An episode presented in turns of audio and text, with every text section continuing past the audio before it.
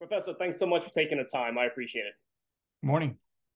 Now, you've devoted so much of your work, your research, uh, in the areas of public safety, foreign relations. It seems like in the last several years, uh, you focused a lot of that on digital media and social media and the impact of those things on public safety. Why is that? Is that simply a reflection of the time?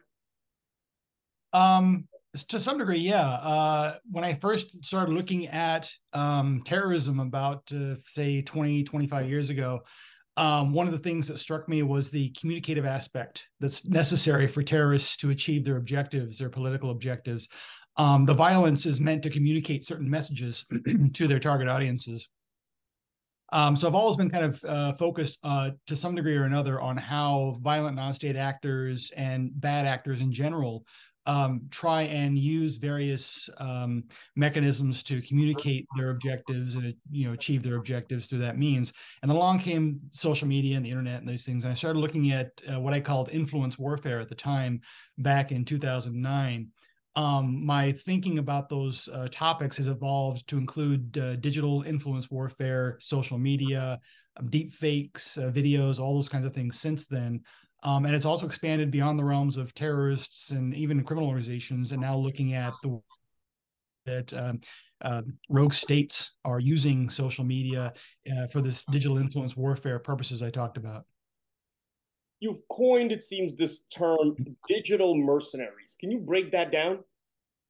Yeah, so uh, mercenaries have been around, uh, you know, time immortal. Uh, there's been all kinds of mercenaries who've uh, been hired by kings and uh, you know popes and all kinds of different uh, leaders in years you know ancient years ago uh, to conduct warfare on their behalf for money.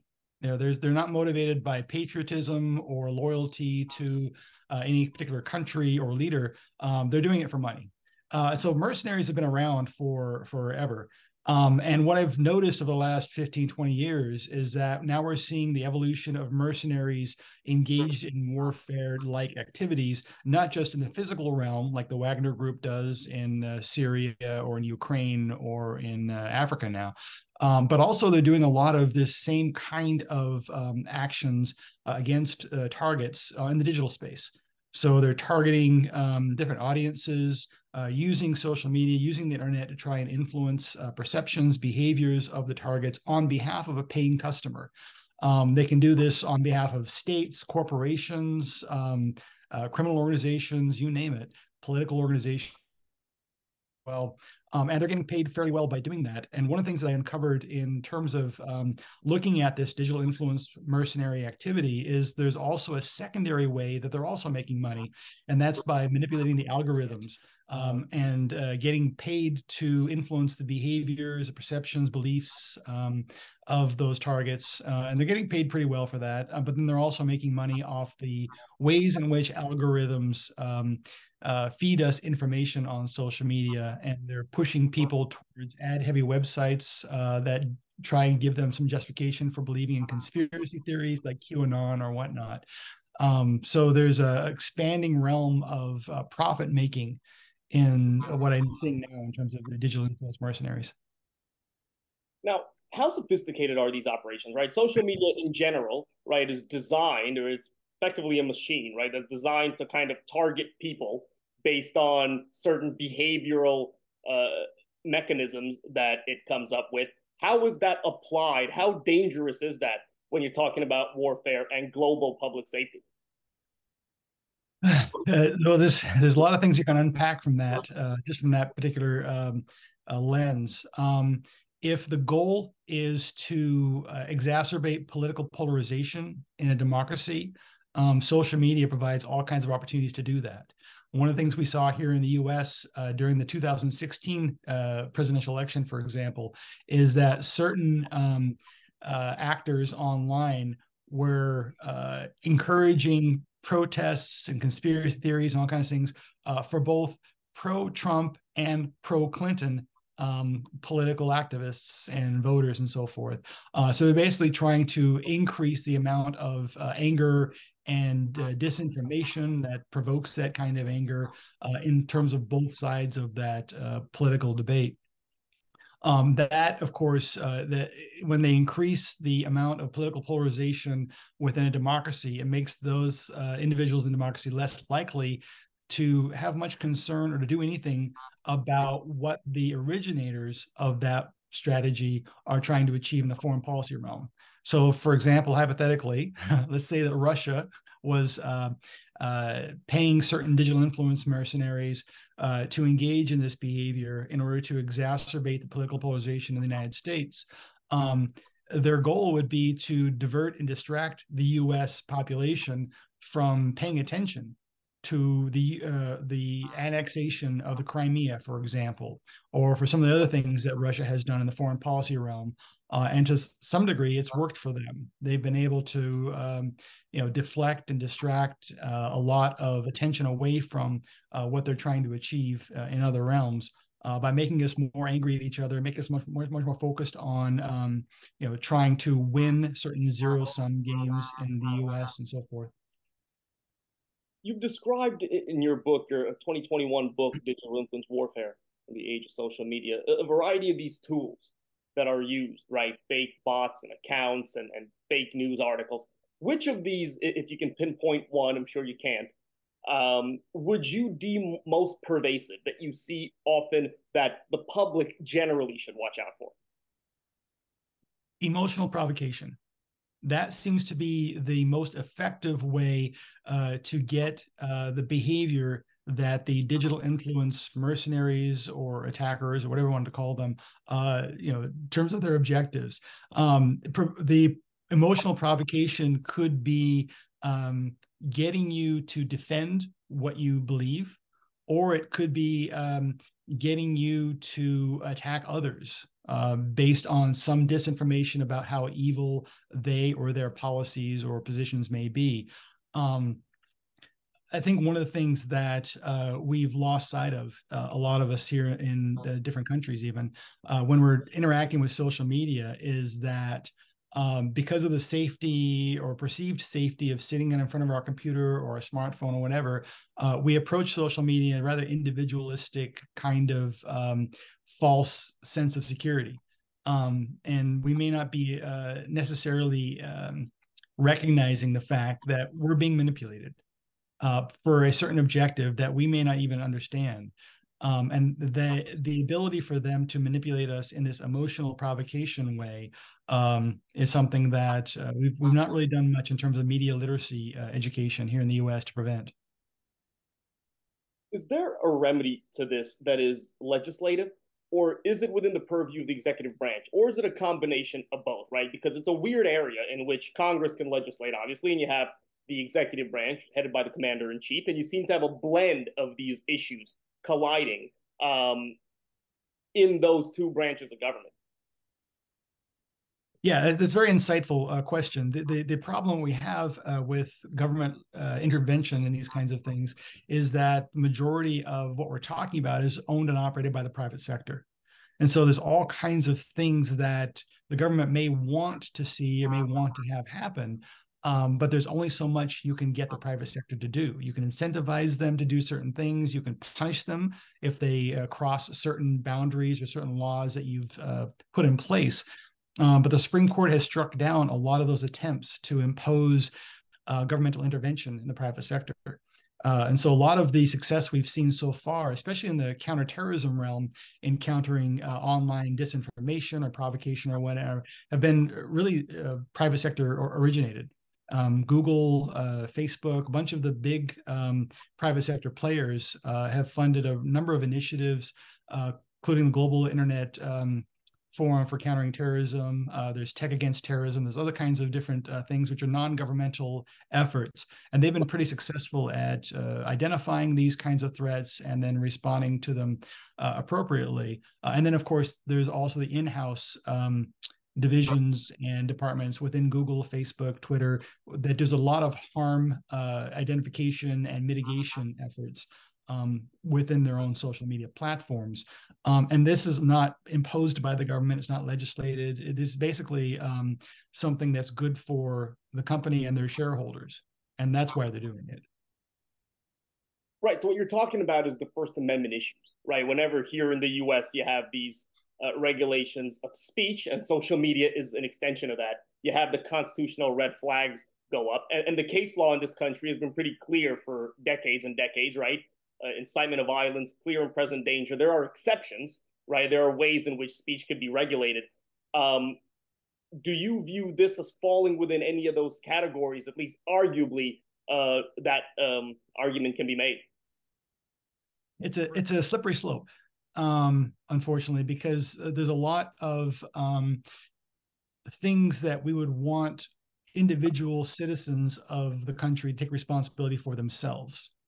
Um, their failure to do so then suggests, well, we're going to have to do something else at the government level, including regulation, um, to try and mitigate the harm that's being caused by these types of uh, activities online. Um, you know, the Supreme Court is very, especially these days, in, in terms of the Supreme Court makeup right now, um, they they're very hesitant, I think, to um, impose certain kinds of uh, parameters on what can and cannot be said, what cannot cannot be done online. Um, the harm, I think, is recognized by most people uh, who look at this uh, from an objective point of view. Um, the problem we run into is there's a political um, dimension to this, a very uh, heavy politicized dimension to this now, um, both in terms of what should or shouldn't be called certain kinds of harms, um, who is responsible for certain kinds of harms. Uh, there's still disagreement in Congress about whether or not Russia had anything to do with the spread of disinformation in the last several uh, political elections, for example. Um, the data and the evidence are all there to support, um, you know, these kinds of um, allegations, uh, but there are certain members of Congress, elected members of Congress, who refuse uh, to accept that data and evidence. Uh, and so, you know, agreeing on a regulation or a series of regulations that would um, be beneficial across the board, regardless of a political stance, that's been proven rather elusive right now for this political environment.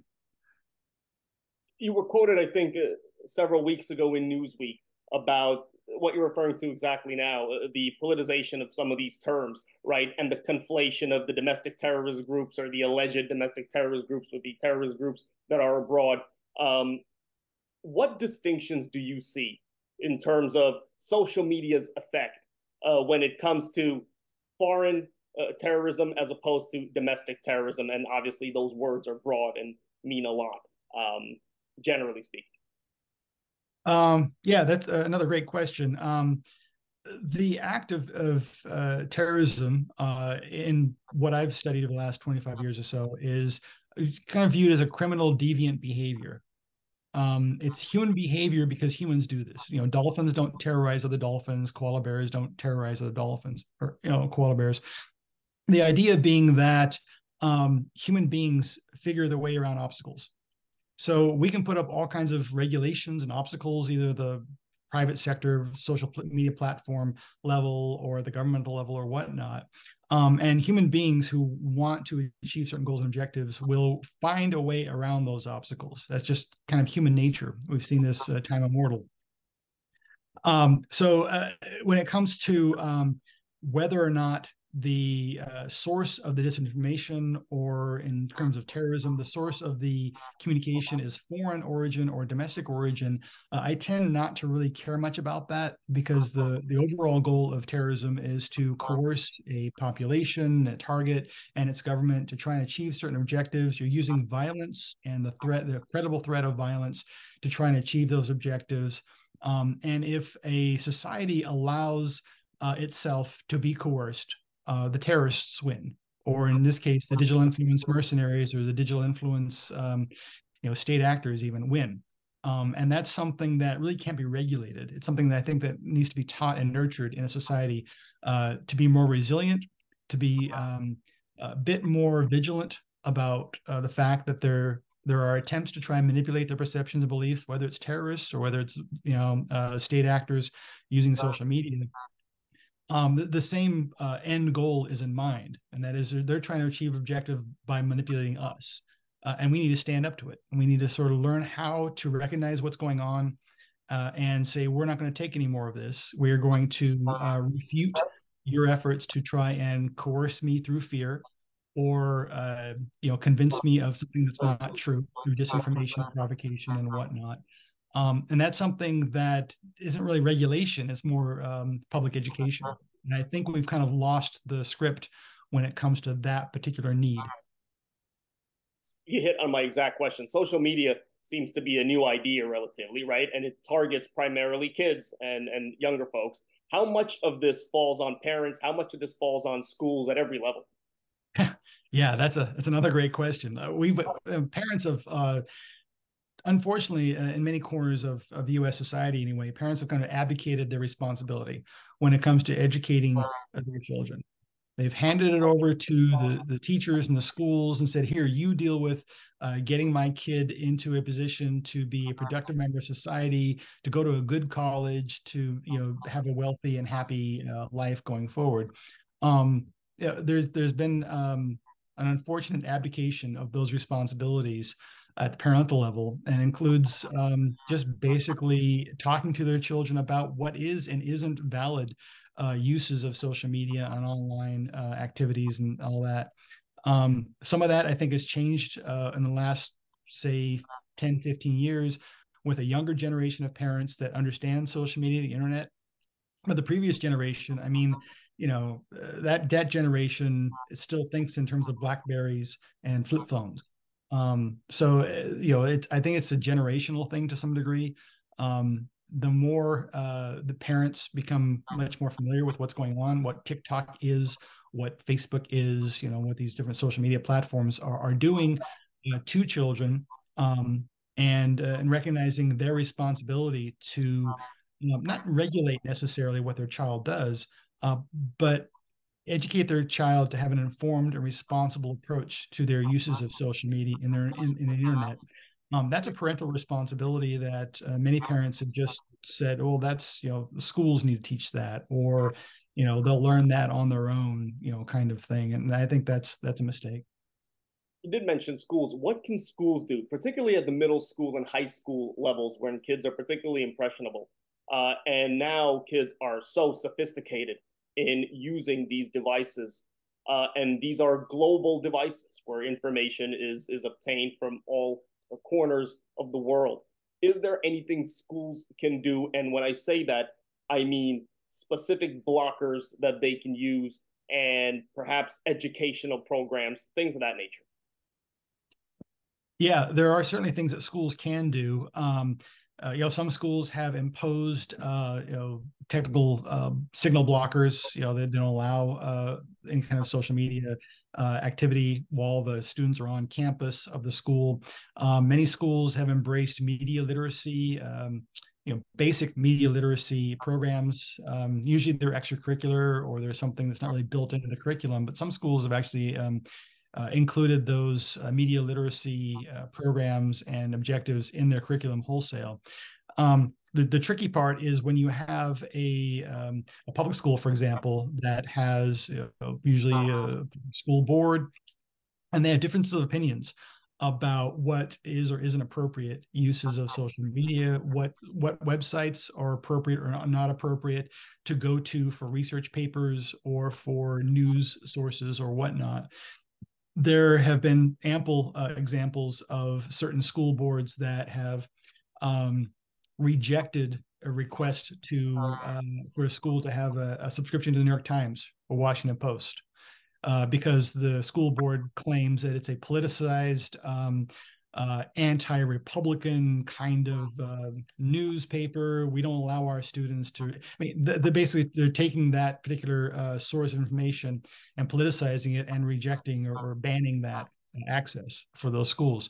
Um, so when you when you have uh, an effort trying to increase students' literacy uh, and responsibility and, and willingness to validate the sources of information that they're going to, either for daily news or for research papers or whatnot, and the school board is um, rejecting many of those sources not on the grounds of evidence or data or valid uh, information, but a political orientation, uh, that gets very problematic. And I think that's where um, some of these programs just kind of get lost in the weeds and and, and shut down um, for the wrong reasons.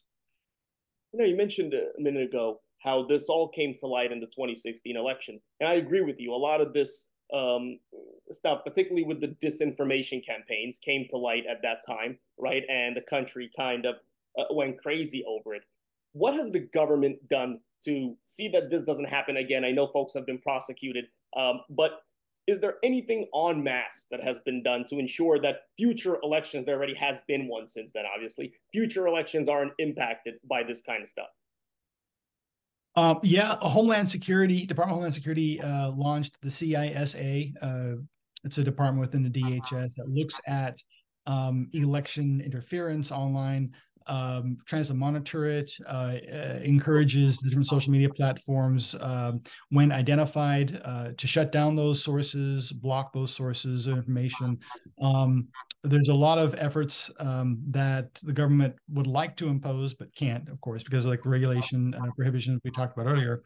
Um, but uh, there's, there's they're convening different conferences to bring together experts and uh, technological leaders to look at things like um, what they call uh, in um, what's the term they use? Um, not inappropriate but unauthorized coordinated activity uh, and unauthentic inauthentic coordinated activities um, where it's it's clearly uh, efforts by some entity online to use uh, a whole massive team of bots of, of fake accounts to try and coerce a, um, a population, a target, uh, convince them that there's a massive uh, upswelling of support or uh, anger against or support for a certain political position. Um, it's all being automated by these fake accounts. And, and so you can now identify those things and try and block those things uh, to a large degree now. And so, sharing of uh, best practices, lessons learned, uh, governments trying to encourage those kinds of activities as well across the private sector. Um, and of course, like you referenced, there have been prosecutions, there have been efforts to sanction um, whether it's the Internet Research Agency in Russia, or they don't call themselves that anymore, um, in St. Petersburg, or other uh, online entities that have been known to do this en masse, you know, to the tune of hundreds of thousands of these fake accounts, all coordinated to try and uh, you know shape a certain perception about an event or about a policy. Um, you know, there's there's efforts now to try and um, uh, educate the public to some degree about these things by publishing all these reports, whether it's the congressional report, the Mueller report, whatever uh, you know government reports have, have been put together from several years of research. Um, they're trying to do some uh, education to the public about who's doing what and why, uh, and what we should um, be aware of, and hopefully try and prevent in the future. Um, but you know, hope is not a strategy. Uh, you know, you still have to have some sort of uh, overarching strategy to prevent this from happening again. And unfortunately, like I said earlier, this is human behavior. It's deviant human behavior that they will figure out their way around obstacles that we put in their place. And so at the end of the day, it falls on us, us individual consumers, individual users of social media internet, to take some responsibility to educate ourselves, to validate the information we see in front of us on our screens, um, maybe double or triple check the sources of information that um, you know we're seeing. Uh, especially going to be important during this next election cycle with all the deep fake videos, deep fake images. The, the rise of artificial intelligence uh, in in generating these kinds of of uh, videos and uh, images, it's going to be very problematic in the next several years because they're going to be engineered specifically to provoke our our, our emotional re- reaction. There's going to be all kinds of visual evidence to make us think that something happened which did not happen, or someone said something that they didn't say. Um, and it's just it's going to be uh, purposeful uh, in terms of trying to get us um, wound up and angry about something that never even happened and uh, that's that's the goal of many of these efforts no i agree with you it seems that if you have a country in which millions of people will believe for example that a major political candidate is hiding slaves in his or her basement or something of that nature. That seems to be a bigger problem, right? That seems to be uh, you can regulate it to some degree, but it seems to be a an educational issue. It seems to be a societal issue that has to be addressed in some other way. Um, because again, we're talking about millions and millions of people.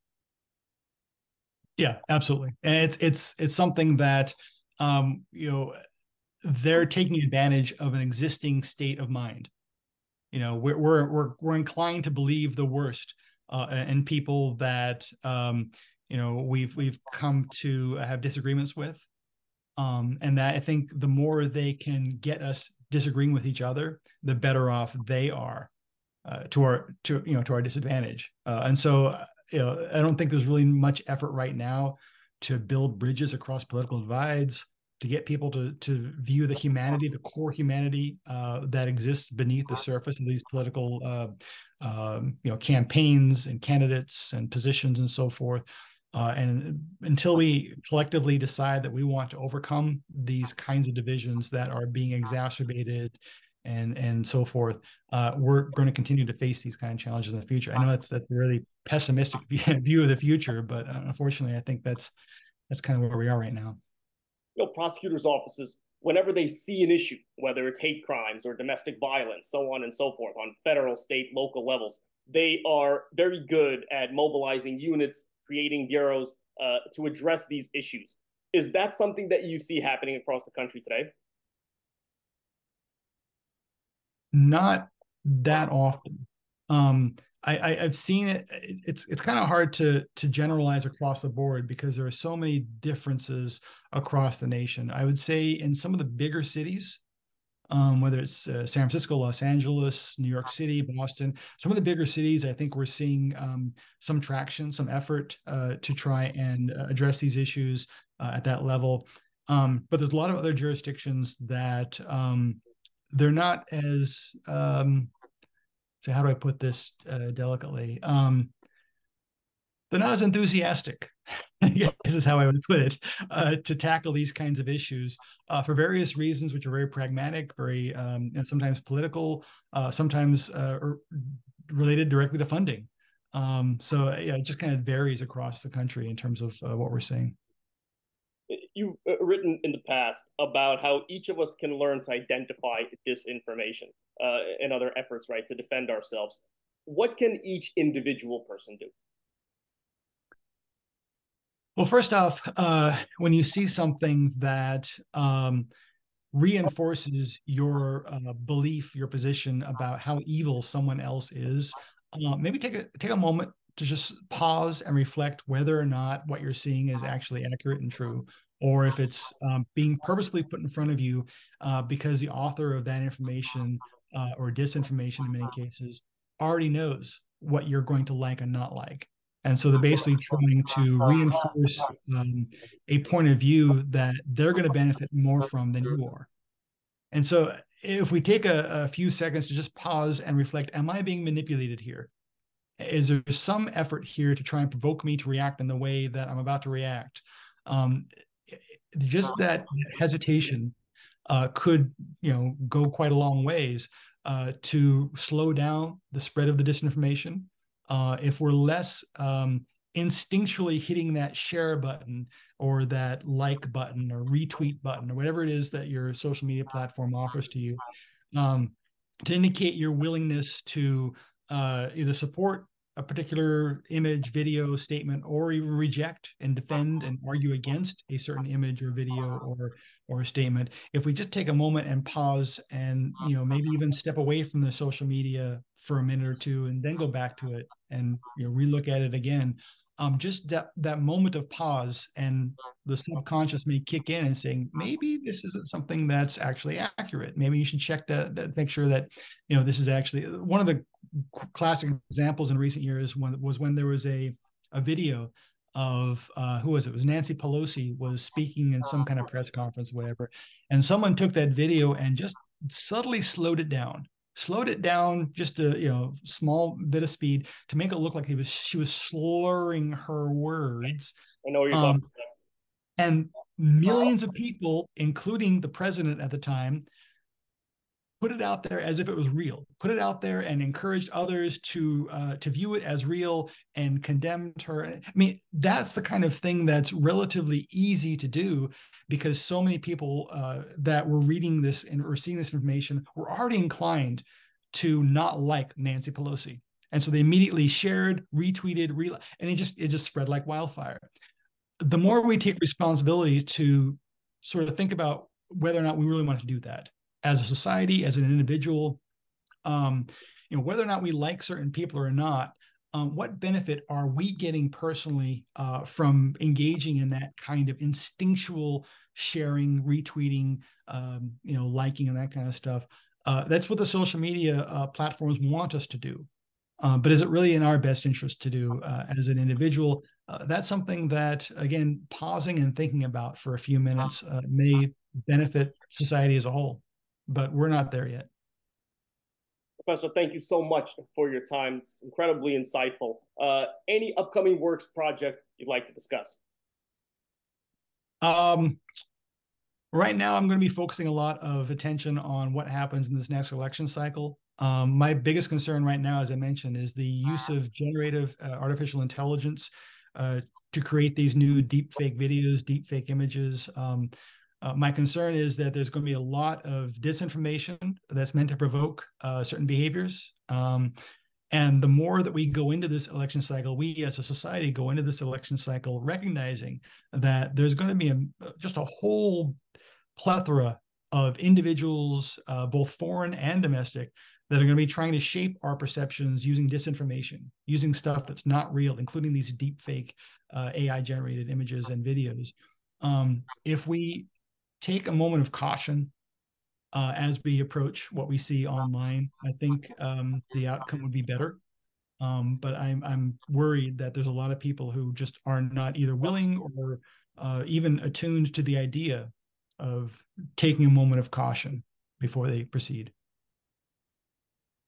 Oh, Professor, pessimistic but nonetheless realistic. I appreciate your time. Thank you so much.